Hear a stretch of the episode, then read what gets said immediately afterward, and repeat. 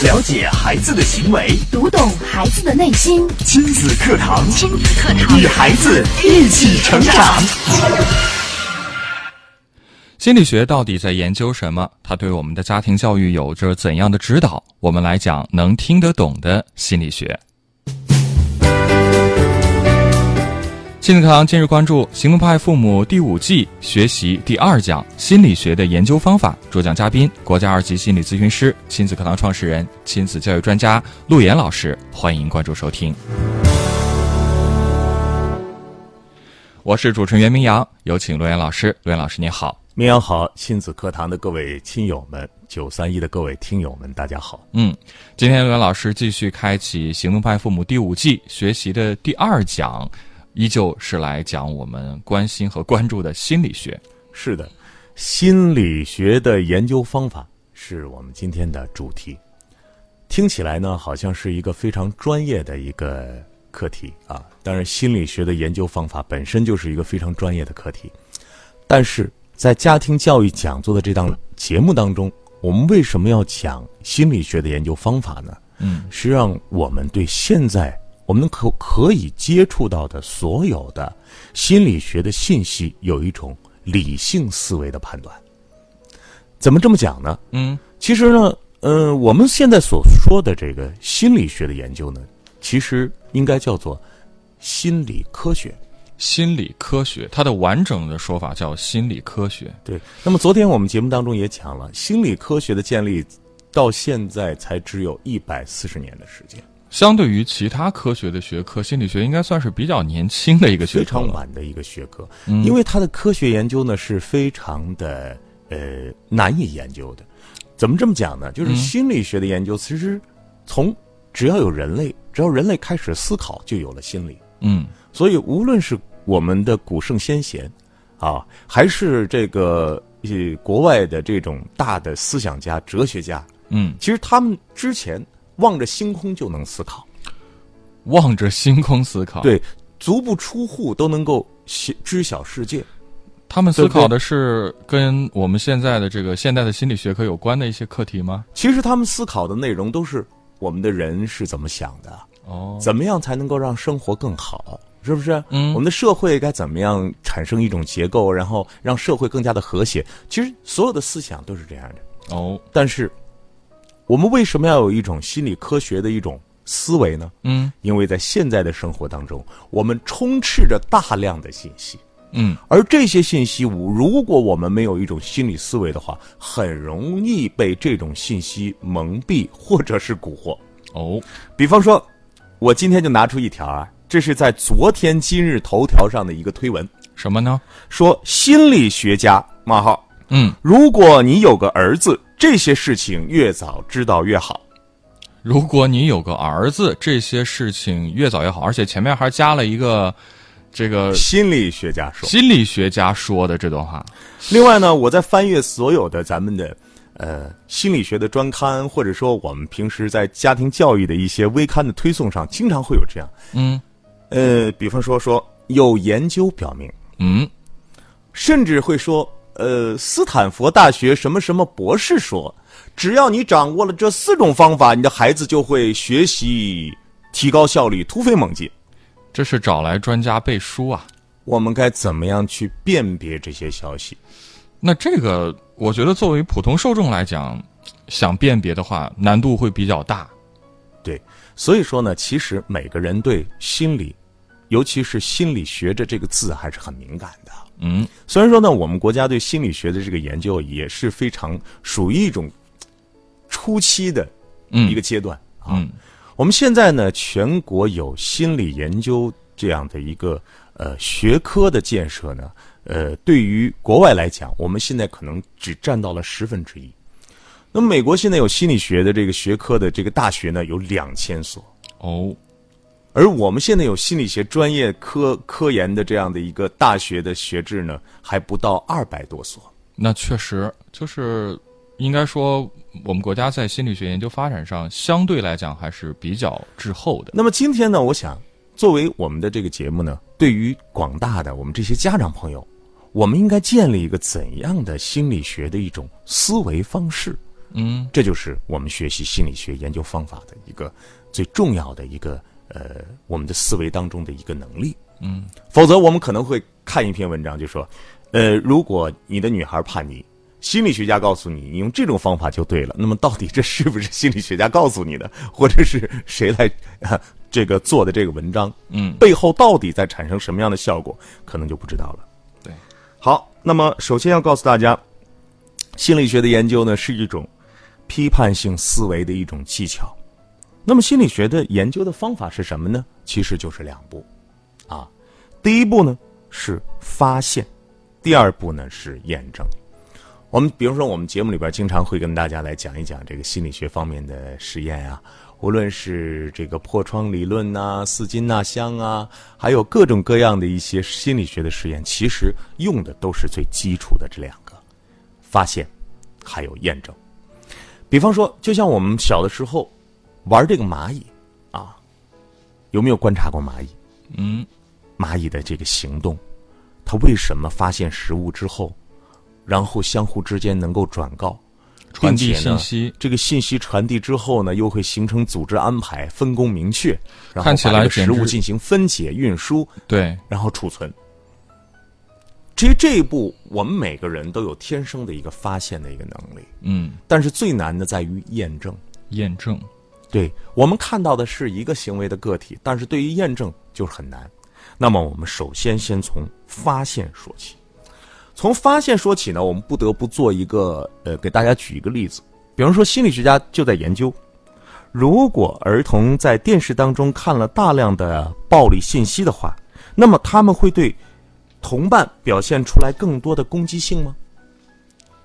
哦，如果是孩子在电视里看到了太多暴力的镜头，接受到了这些信息之外，那他们会不会在生活中对他的同伴进行攻击性的行为？这种可能性会不会增加呢？这个就是心理学提出问题的方法，叫做“如果那么”。哦，如果小的时候我们经常打骂孩子，会不会对孩子将来的心理造成一些心理的伤害，或者是阴影或者影响呢？这相当于是先去做一个假设，然后再循着这个问题去做相应的研究。没错，这就是发现的最初的一个心理的预设，我们把它叫做假设。假设，那么心理学到底是来研究什么呢？上一期的时候我们也说了，我想再强调一下，其实心理学一直试图来研究的就是大脑。往往你学心理学的时候，首先要了解大脑，大脑分区，然后神经、神经元、传导递质，嗯，然后大脑研究完了之后，你研究什么呢？研究心理，心理会导致行为，行为还受到环境的控制。是。所以说呢，心理学的理论呢是来研究大脑、心理、行为和环境之间相互决定的主观与客观的关系，很复杂。听起来很复杂，这好像是互相都有影响，都会有制约着这样的一个关系。没错。那么我们讲这个发现的时候，其实我会把我们生活当中用到的一些啊，因为我们这是非常呃希望能够大家能听得懂的一些这个心理学的理论。嗯，在发现的过程当中，有一个心理心理问题就出现了，或者说在心理研究过程当中有问题就出现了。嗯这个问题呢叫做偏见的问题。偏见，哎，这个怎么理解？其实我们在平时的家庭教育讲座当中呢，也经常会跟大家来说到偏见。比方说，同样是一张图画，嗯，每个人的解读都不同。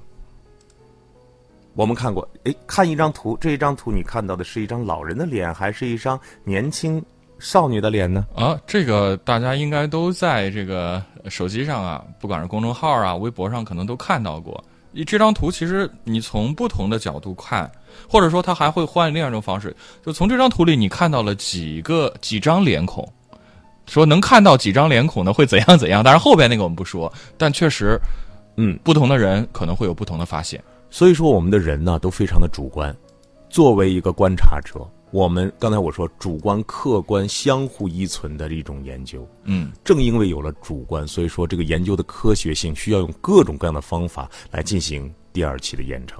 哎，来举一个例子，在一九零八年的时候，一位心理学家雨果啊，他有一个呃这样的一个发现，嗯他说我去给记者做演讲，啊，做一个关于和平的演讲。嗯事后呢，他对这个记者的笔记和见闻做了一个这样的总结。他说，这些记者呢坐在离讲台很近的地方，一个人写道：“听众对我的演讲感到非常的惊讶，会上鸦雀无声。”嗯另外一个记者写道：“我经常被大声的鼓掌打断，在演讲到最后的时候，鼓掌持续了几分钟的时间。”还有一个人写道嗯：“在我的对手讲话的时候，我经常微笑着。”另外一个人呢，则注意到这个演讲者说他脸部保持严肃，没有一丝笑容。另外一个人呢，记者呢就写到，他说他的脸部由于激动变得紫红，还有一个人写呢，他的脸部发现他的脸部变得苍白。这是同样的一个活动吗？你看，同样的一个演讲，然后每一个记者记录下来的演讲的演讲人的感受对，都各不相同。各不相同。这就是像我们经常说的，一万个人心目当中都有一万个哈姆雷特，哈姆雷特。嗯任何一个事件的发生，每个人都会以自己主观所能够理解的层面，所共拿到的知识范畴来理解。对，所以，如果说你的大脑当中你只有棍棒底下出孝子的话，那你在面对孩子的一些错误、越界问题的时候，你怎么办啊？你只能拿你心里有的那个去对照来解释，你没有其他的办法。当孩子哭闹的时候，你认为哭闹是不对的，哭闹不应该，哭闹代表了懦弱，那么你也会对孩子的哭闹这样解释。而另外一个人，比方说明阳老师坐在这边，明阳老师说：“我看到了孩子的悲伤，我看到了孩子的内疚，我看到了孩子还有什么样的信息。”但是如果你没有这种能力的话，那么作为一个观察者，其实我们每个人都是有局限性的。没有任何一个人可以把一个事件、把他的事实全部讲清楚，而每个人都在描述着自己认知部分的所谓的事实。这就是我们经常说的“半杯水”的这样的一个简单的道理。那么心理学家呢，对半杯水呢也有这样一个研究。他说：“你看啊，两个人来同时看半杯水，为什么会产生了不同的心理呢？”嗯他说：“一般呢是这样的，放上一个空杯子，然后慢慢的往里边加水。这个人对这个事物的理解是什么样的？一个空杯子慢慢往里慢慢往里面加水，嗯，他会说：‘哦，这个杯子现在已经满了一半儿了，我们哎，把它叫做半满了。’半满了，但是另外一个观察者呢，是看着一个整杯的水，嗯慢慢的把水倒掉，剩下一半，嗯，他会怎么说？他会说：‘有一半都空了，空了。’所以。”杯子的实验呢，就是半满和半空之间，虽然是同样的一个事实，但是观察的角度、理解的方式发生了不同偏差，偏差也就是我们说的偏见。偏见，那么，无论是说心理学家去做实验啊，还是我们这些家庭呃当中的父母来观察孩子，我要告诉所有的父母，你对孩子的评价是有偏见的。你只看到了你想看到，比方说，你担心孩子会学习不好，你就把这份担心放置在孩子的身上，孩子就有可能出现这样的问题。那么，我来呃，这个说一个这样的一个小实验啊，叫做期望效应。期望效应，期望效应也是心理学想要规避的一种，因为心理学研究希望它完全的不受外界的干扰，要科学，所以要规避两种效应。一种呢叫做希望效应，另外一种呢叫做安慰剂效应。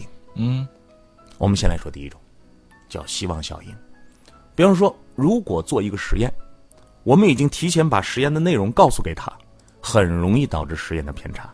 嗯比方有一个经典的实验，将几组即将进行走迷宫训练的老鼠，我们很喜欢让动物走迷宫啊，哦啊然后呢分配给十二个学生，其中呢有一半的学生，六个学生，就告诉他：“哎，你们领到的老鼠都是非常擅长走迷宫的。”哦，这是一九六三年的一个经典实验啊。呃，那么另外的学生呢，被告知：“哎，你们这些老鼠啊，都不擅长走迷宫，没走过特别笨。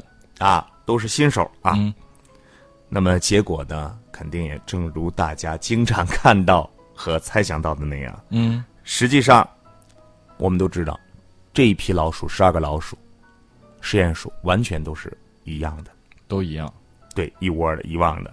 那么学生们的实验结果呢，确实符合了他们对老鼠的这种认识和预期。嗯，那些标记告诉他们说，这些老鼠很聪明，这些老鼠很擅长走迷宫，这些老鼠是老手。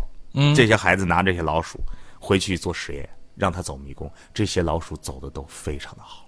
哎，而那些被标记这些老鼠笨，这些老鼠不会走，这些老鼠没经验，这些老鼠走迷宫的能力都急剧的下下降。哦，这就是在做实验的时候，我们怎么样能够规避这种期望效应呢？嗯比方说，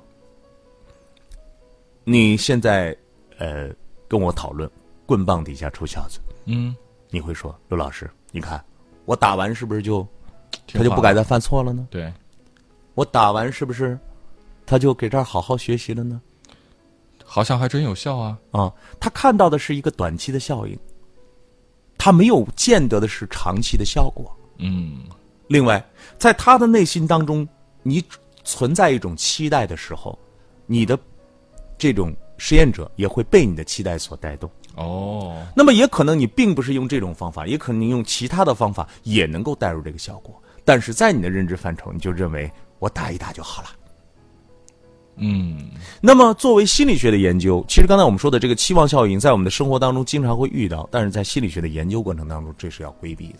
因为研究还是要相对客观，不想受更多因素的干扰。你受到干扰了，你比方说你一个研究者，你就想研究一个什么样的结论，你带着这个结论去研究，那你研究的所有东西可能都会指向你这个最终的结论，没错，它可能就有偏差了。所以说呢，心理学为了规避这种期望效应呢，心理学在所有的心理学实验当中都有一个叫做双盲控制。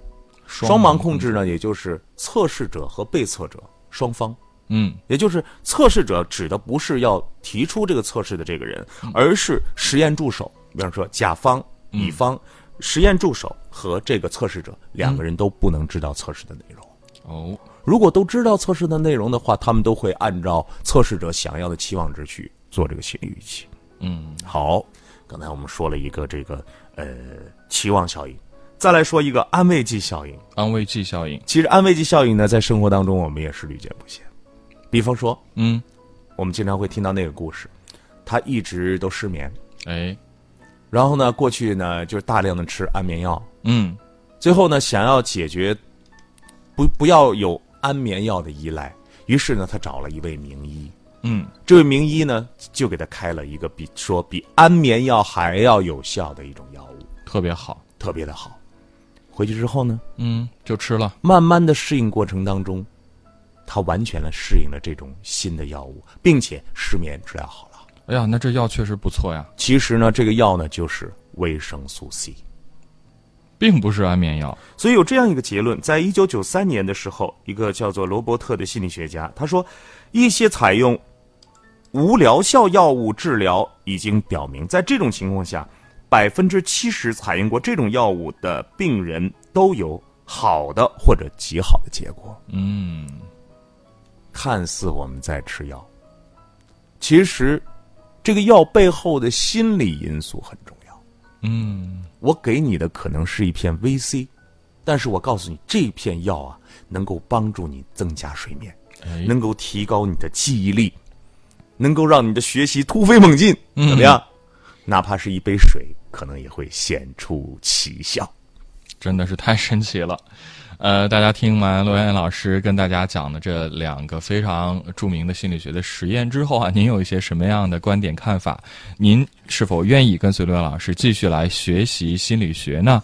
欢迎大家加入到行动派父母的微信群当中，关注微信公众号“亲子百科”，回复这个行动派就可以扫码入群了。稍后接着回到节目当中。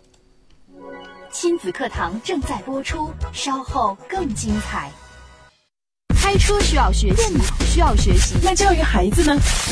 任何事情都需要技术，而最需要技术的事情就是教育子女。孩子肯定比电脑、汽车更复杂、更精密，而重要的是它更珍贵。假如我们一生只能拥有一项本领的话，必定首选家庭教育。教育孩子，你是合格父母吗？亲子课堂，为人父母者的必修课程，让您轻松玩转孩子，成就孩子的一生。成就孩子的一生。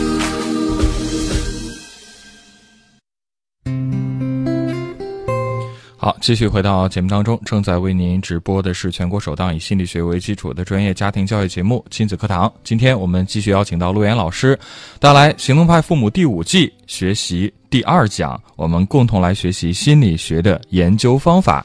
那刚刚陆岩老师也拿了心理学当中的两个著名的实验，给我们讲到，其实人们对心理学的这个研究和认知都是有这个偏见的。那我们接着请陆岩老师给我们来进行分享。正因为有偏见，所以我们才应该在面对大众的传媒，在面对新媒体的各种推文，在面对呃家长之间的这种焦虑聊天的过程当中，嗯，找到真正能够适应自己孩子的教育方法，不能看到什么就是什么啊。所以我觉得有这样的一个思维啊，开始我是没有把这一章放在我们这个。呃，学习的这这个行动派父母这一节的，我觉得它只是一种思维思考的方式，并且相对比较专业一些，就是我们如何来进行研究。但是，我想把这个事情告诉大家，就是想让大家知道，其实现在的心理学研究是非常科学、客观，并且它规避了很多的一些混淆的一些概念。嗯，但是我们在生活当中呢，面对家庭教育啊，面对心理这方面的问题呢，其实都是我自己想的。就是你有你的你想的那一套，我有我想的一套，包括大家听节目也是这样的。我势必要说，在以前我们所进行的这个亲子课堂的很多的一些主题专题当中，我们没有办法保证百分之百的那些引用都是绝对的正确。嗯，我们非常也非常担心呢数据啊，包括在背后的这样的一种真实程度。嗯，但是呢，我们有这种思维，这种。批判性的或者说辨识型的思维之后呢，我们在面对这些信息的时候，我们就能够多一份思考了。比方说，呃，我记得这个明阳有一段时间在讲这个试牙实验啊，在很多的场合在讲这个实验。嗯，如果你不知道这个实验的话，你全凭自己的大脑去思考，就是我觉得孩子应该怎么教育，我觉得应该去试探一下他的勇气和胆量，这个不是你觉得，嗯，是要归不掉所有的一些信息之后，才能够真正的去做实验的。所以我觉得这种思维啊，也需要大家去掌握。那么刚才我讲了，心理学的研究的方法，第一是发现，第二是验证。发现是发现大脑、心理、行为、环境之间的关系，而验证呢，我们经常会被偏见以及我们心里的一些呃集体性的思维，像安慰剂效应，还有。向期望效应所影响，所以我们要规避，通过双盲实验来规避。那么还有什么样的研究呢？嗯，还有什么样的研究方法呢？在心理学实验当中，经常会遇到 ABA 的研究方法。ABA 这个怎么理解呢？什么叫 ABA 的研究法？比如说，我们对这个。呃，说这个斯金纳箱的一个实验，嗯，第一步呢，我们先让小老鼠呢进行正常的一个实验，比如说，我们一触碰这个按钮就是食物，一触碰这个按钮就是食物，对。那么第二期的实验呢，是一触碰这个按钮呢就是电击，一触碰这个按钮是电击，是。但是呢，到 B 阶段的时候呢，就会进入到一个循环混乱的阶段，嗯，最后还会进入到 A 阶段，就是这个正常的阶段，嗯。那么就让你看，当我的。这个外界的环境，比如说母亲的情绪发生变化的时候是一个样子，那他又不发生变化的时候，到底是什么样子呢？嗯，这里我举一个小例子。曾经呢，在呃这个有一个这样的心理学实验，他们再看一看小朋友在群体之间的攻击性，孩子之间会打闹，对，会打架，嗯，那研究孩子的攻击性怎么研究呢？他们做了一个变量。那么就成形成了 ABA。那么第一个呢是开始的那个阶段，把孩子们都放在一个屋里，大家一块玩儿，那会发生多少的肢体接触？他们会不会打架呢？嗯，那么第二阶段呢？这个实验就是 B 阶段，他怎么做呢？把所有的孩子都戴上面具，就像是那个什么什么这个节日啊，什么戴上那种啊，对，啊这种面具。戴上面具之后，整体的数值发生了巨大的提升。就是当我们都不相识的时候，嗯，人和人之间发生这种冲突、矛盾的这种可能性就急速的变高。哦，然后第三个阶段再次回到 A 阶段，把所有的面具、服装摘掉啊说这个结束了，然后大家再在一个群体之间的时候，整体的这个数据有大幅的降低。哦，所以你看，心理学的实验呢，不是单纯的对一个问题的研究，而是对基准的问题，也就是平常的问题和不平常的问题，再回到平常问题的这样一个过程来看待孩子的发展。那么最后呢，我想跟大家来说，心理学的研究方法是一个很有趣的一种心理暗示。心理暗示，呃，曾经有一个心理学家呀、专门录制了几盘磁带。这几盘磁带呢，分别告诉大家有不同的作用。嗯，这个心理学家是专门做催眠的哦，啊，说这盘磁带呢，你每天晚上听，它有提高你睡眠的效果。嗯，另外一盘磁带呢，你每天晚上听，它能够有减肥的效果。哎，还有一盘磁带呢，你不断的听，它能够提高你的思维能力，也就是你的思维变快了。嗯，那么，当时呢，就对二百三十七名的男女进行了实验，嗯。实验也分了两组，一组就只把磁带分给他们，每天听；另外一组是在磁带上明确的写了，这个磁带是来帮助你提高睡眠的，这个磁带是让你提高呃你的思维能力的，啊，这个磁带呢是来减肥的。嗯，大家觉得结果是怎样啊？应该是有标注的那个效果很明显吧？没有标注的那盘磁带，大家听完之后，嗯没有效，没有效果。没有效果，因为它没有一个心理暗示和心理语气，嗯，而贴了功能效果，并且告知啊，告知这个被测试者说，哎，这个是专门帮助你这个减肥的啊，嗯嗯，这个是专门提高你的这个智商的啊，这个是让你这个睡眠越来越好的。每个人都得到了不同程度的效果的提升。哦，所以说到这儿啊，我不禁想说，虽然说我们今天提到的这些实验、这些方法，其实都是心理学实验过程当中必须规避的一些东西，比方说心理暗示，啊，比方说我们刚才说到的这其中的安慰剂的效果，包括这种期望效应。但是我们可以看出，心理对于我们行为、对于我们身体、对于我们的健康、对于我们的生活方式都起着决定性的作用。是的，所以呢，大家除了掌握有一种心理学的思维方式，那么还要知道我们的世界大多的问题可以通过心理来改变。希望大家跟随我们行动派父母的第五章学习，不断的深入浅出的通过心理学改变我们各自的生活。好，也邀请大家真正的行动起来啊，加入到我们的社群当中，跟随陆岩老师，跟随我们的更多的朋友来共同的学习。关注微信公众号“亲子百科”，直接回复“行动派”，扫码加群就可以了。谢谢陆岩老师精彩的讲解，那也感谢大家的收听和参与。明天我们不见不散。